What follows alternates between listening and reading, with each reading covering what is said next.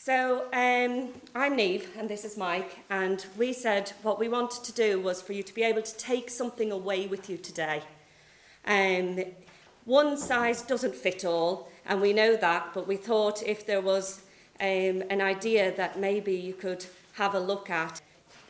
And so we've called it having a plan uh, for your evenings for when your child or your young person is in crisis. Okay. Yeah, so when we was looking at um, what we was going to do today, uh, I guess we're basically looking at some, something that maybe a lot of us have experienced. Uh, we all try and have the perfect routine on an evening, but it doesn't go to plan most of the time. Uh, we get the, quite often we get sort of low level um, refusal to follow instructions or anxieties around that. And then quite often it can turn to sort of crisis where a young person can become distressed. Um, possible disruptive, challenging behaviours can happen, screaming, shouting, hitting out. Um,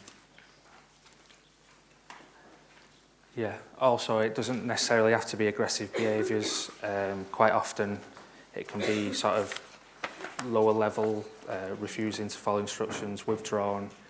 But it's important to remember that this sort of behaviour which is quite common in a lot of homes, um, can impact on the whole family. Um, uh, particularly the parents can have feelings of self-doubt, um, feelings of failure, uh, frustration. Yeah, that feeling of uh, this is just happening to us. Um, there's also a potential impact on siblings and obviously a young person involved. Okay.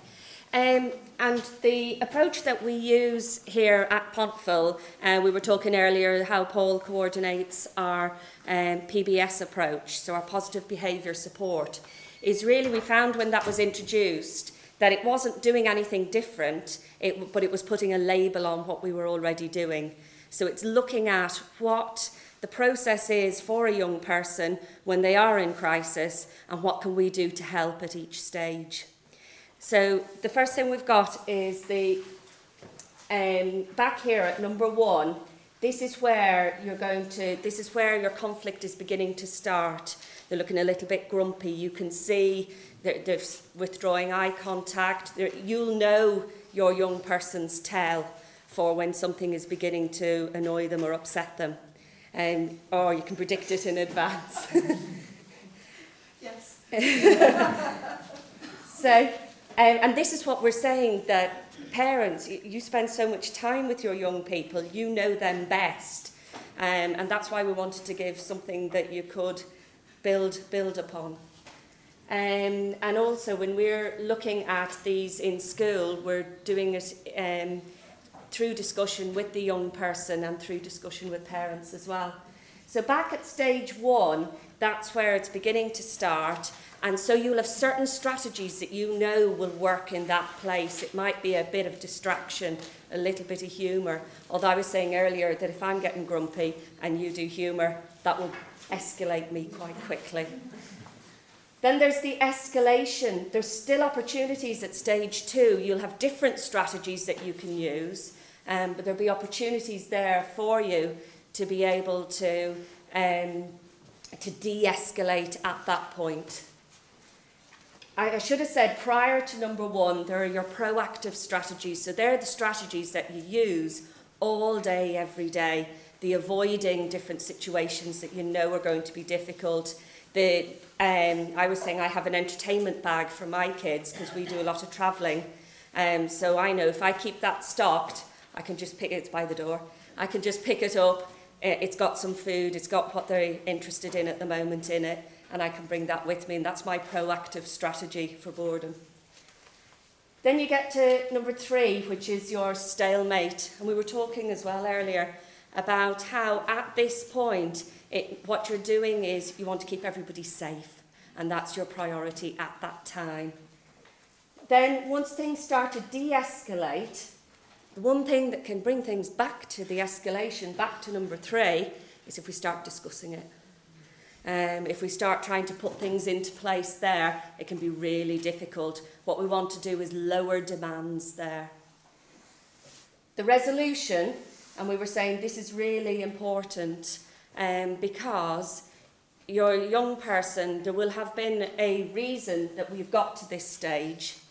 Um, and so you want to look at, and it'll differ with different young people as to what you do to discuss what they could have done differently next time. There will be a big gap between number four and number five. There could be hours between them. It could be a day.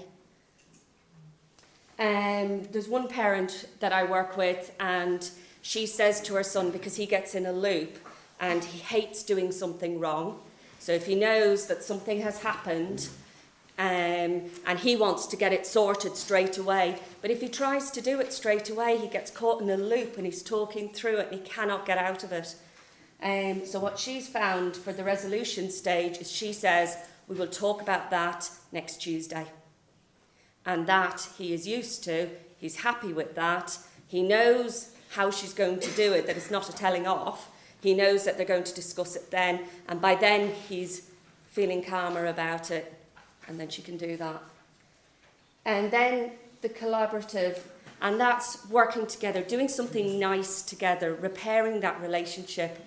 And that's difficult for us because sometimes we're holding a bit of the what's been said to you when it was happening, what um, what has happened, what you've been through. Um, so that can be a difficult one for us, um, but it's really important. Okay. So we did um, from our PBS. This is more detailed, um, so we just thought we'd include it in your handouts. So the functions of behaviour, and I've borrowed this from a talk Heather's given to our school staff, and you'll see that's a running theme throughout our talk today. We've borrowed a lot from Heather's talk. Uh, so looking at if they've got pain, um, if there's something going on, a toothache, an earache, um, hay fever at the moment, uh, that's, they're all things that can lead, can be expressed um, or communicated through a challenging behaviour. Um, seeking attention or interaction um, can often is done through a behaviour. Escaping demands. So it's do you get a young person who's going to do something to avoid doing something else? Um, tangible reasons, so needing food, needing the toilet, but not being able to express it at that time. So it might be they have the language ability to express it, but are feeling really anxious or stressed, or they're in a new situation, or they're with a different person, so they can't express it verbally. And sensory or stimulation, Um, I liken that to, I once had, and anybody who suffers from migraine, I know somebody told me earlier they do, um, a migraine in Tesco's. And it's not a pleasant place to have a migraine because my sense of smell was heightened, my sense of sound was heightened, my vision was blurry. I was really stressed because I had two young children with me, needed to get the shopping done, needed to get someplace, I couldn't drive, I couldn't do anything. Um, and I was, my stress levels were just going up and up and up. Um, and that's, I just had sensory overload at that point. So if we start looking at potential things that you can do, uh, it's important that it's important to know the child. So I think you laughed when you mentioned when we mentioned sort of the possible early stages of. Yeah, yeah. yeah. So it's it's it's important to know it's important to know the potential triggers, potential uh, incidents that could lead to a crisis. Uh, my background is, is working with residential children, so I learnt the hard way that you need to know the child that you're working with. Um, yeah, so following that, it's important to, especially with a lot of the children that we work with and a lot of children that uh, come to Pontville, that consistency with routines and boundaries is important. Um, that helps the child to feel safe and secure, um, and that just keeps keeps them at hopefully that lower lower level, the baseline. Um, I think it's important when you do have the good evenings or the good routines that work well, get that positive praise in. It's quite easy to focus on the negative experiences and talk about that, but to focus on the positive praise sort of re, reinforces that behaviour and uh, that you know that you're, you're proud of the behaviour or the night that's happened. Um, I think this is important as well. So be accepting and understanding of child's thoughts and feelings. So keep in mind everything that has been discussed today in terms of um, anxieties, whether they've brought anxieties home from school, uh, stress, stressful situations. And I think that's something that it's difficult um, as professionals in uh, mainstream education to remember that I think people don't look at what the young person's perspective is and what their thoughts on fe and feelings on an incident or on, on a, something that's happened. Yeah, and it is, it, is some, it is quite hard to keep that in mind, but try your best. um, and as Neva said, it, it, following incident, it's, it is important to repair the relationship.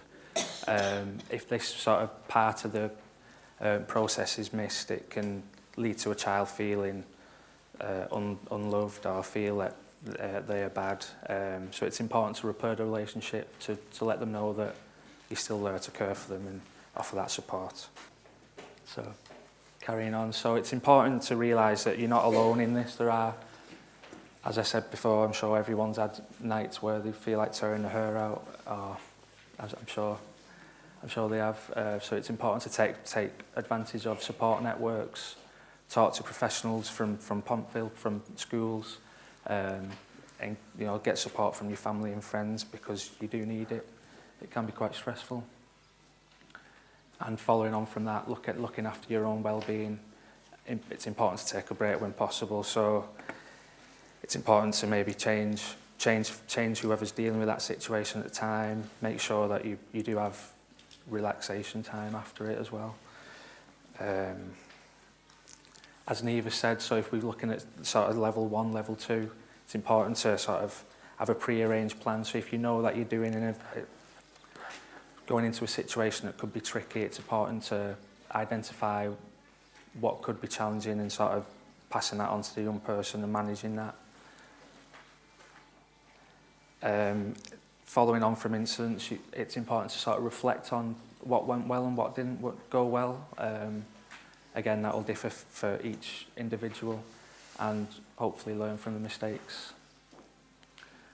Uh, this one says don't blame yourself, but I think it should be sort of don't, don't feel like a failure. It happens to everyone. We're not machines, we're not robots. We were at training recently and somebody asked, could any parent in the room who has never made a mistake stand up, please? And needless to say, nobody in the place stood up. yeah, so it's important to remember that, yeah, everyone's going to make mistakes. It's just about how you can learn from them. So this one should, I think, should say what we can do really, shouldn't it, as a school? Yes. So a lot of young people, they present the difficult, disruptive behaviours on an evening because um, they have that secure attachment with, with yourselves, with parents. So in a way, it's sort of good that they're doing it because they feel safe enough to do that. Um, and that's why possibly they're bottling it up in school. So Pontville do, do provide safe, safe places for them to um, sort of feel safe and secure and hopefully release some of that anxiety and a platform to talk about it within the school environment. Um, pretend, there's ways to build uh, self-esteem and self-worth, so that positive praise that I, I mentioned earlier. Um, yeah, so if, if a child does have low self-esteem, they can have potential positive diaries, um, emotional check-in during the day, whether that's with uh, school staff. Um, so yeah, if this, if this is an issue for a, uh, a young person, um, it's important to get that uh, to the SENCO. So we have uh, a SENCO uh, in school that can discuss this with the parents. Um, again, this is probably something that's been mentioned already today. So low demand timetables have, have been really effective in reducing levels of anxiety. Um, Particularly in that half an hour before you go home. If you can have low demand time at that time, because the journey is probably going to be quite stressful, then that helps. We've, we've seen where that's helped and supported parents at home. Um, and you can request um, that your school, can't guarantee that they can all do it, but you can request that if there was, if they could be sent on a job if that's their thing, or they could have some time in a quiet room themselves, or colouring if that's an activity that motivates them at the end of the school day so that there's a positive end to the day then there's more likely to be a positive start the next day. Yeah. So we keep re sort of going back over this structure and routine. It's really important for a, a lot of our young people. Um, have, a have an evening structure in place. Um, even a timetable, visual cues can be useful. Um,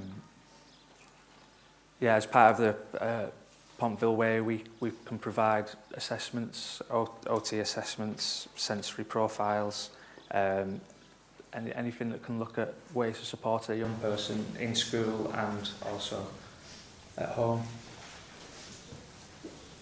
Communication obviously is key, so again, referring back to what I said earlier, it's about making sure that the child understands that you are supportive, that you are there for them. Um, I know it can be hard when they've maybe had you up for four or five hours and refusing to go to sleep or um, throwing books around, but it's important to let them know that you are understanding of how they're feeling. Easier said than done. And again, the visual cue prompts. So I work with a lot of young people um, in residential homes who need sort of a visual cues for shower routines, uh, brushing the teeth, bedtime routine, and it, it's really effective in sort of managing their levels of anxiety. Okay, so the Incredible Five Point Scale is a book um, that's available on Amazon.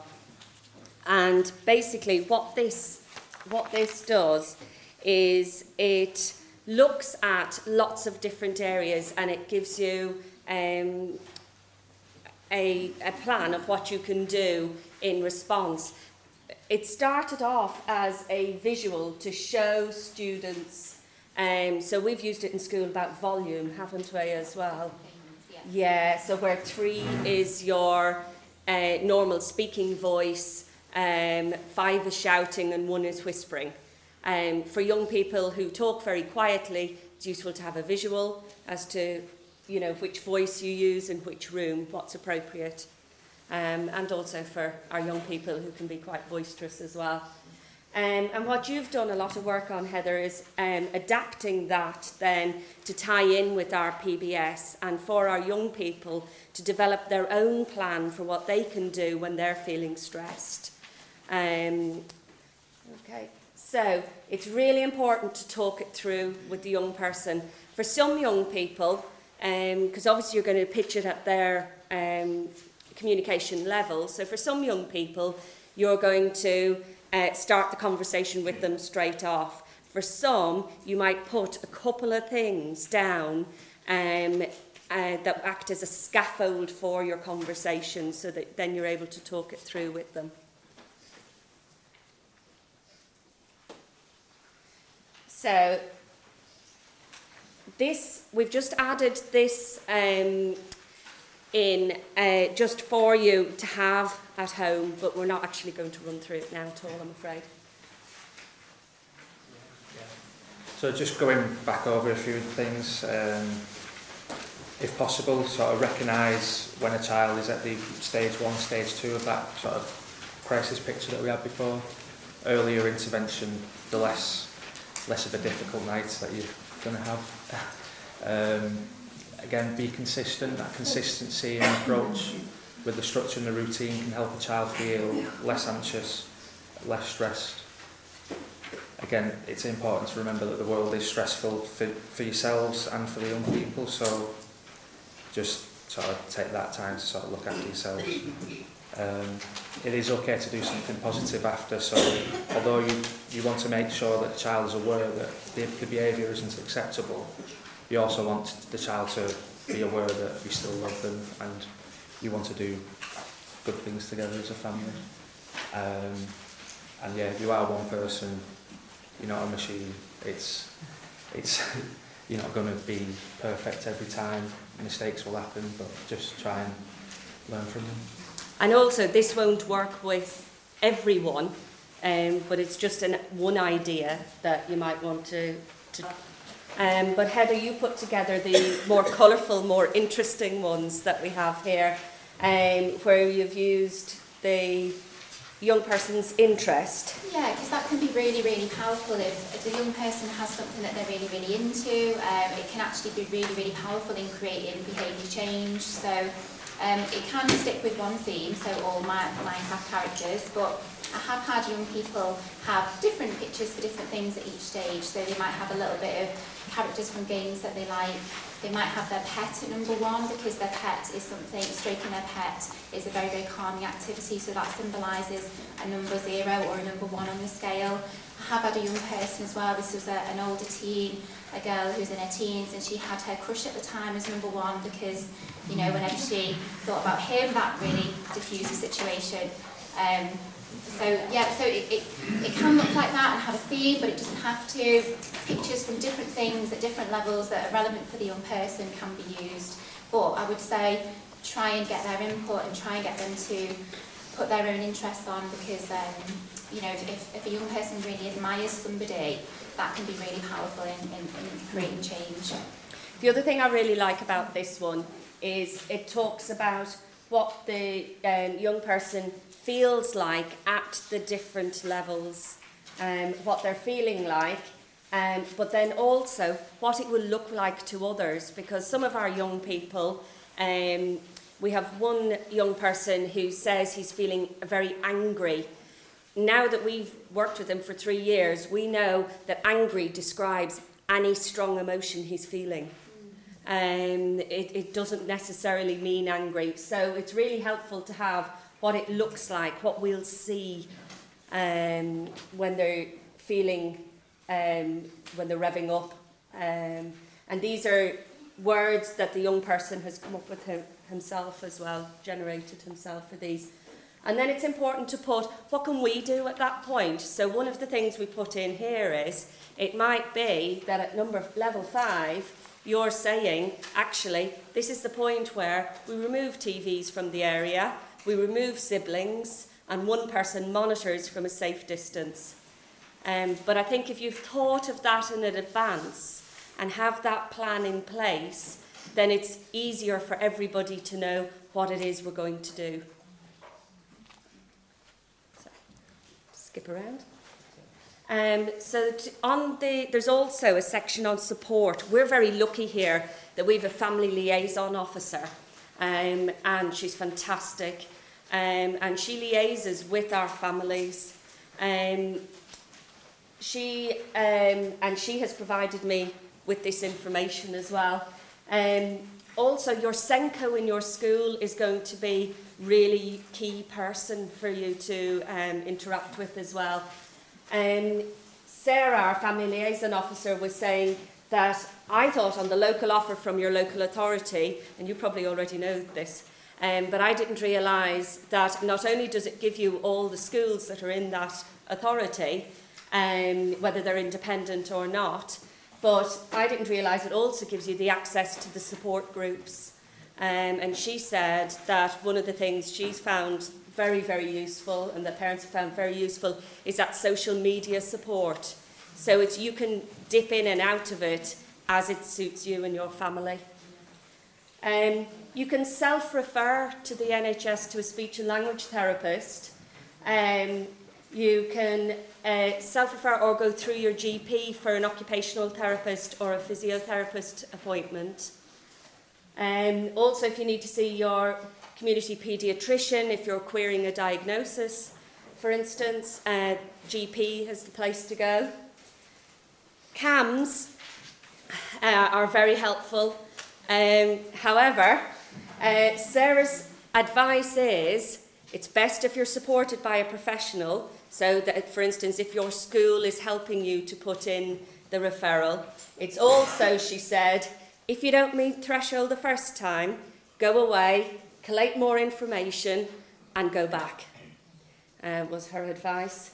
Uh, IPSEA provide legal support, and SENDIASS is parent partnership. And I know I've worked with parent partnership where they've supported parents through tribunals or towards um, working towards finding the appropriate school for their young person.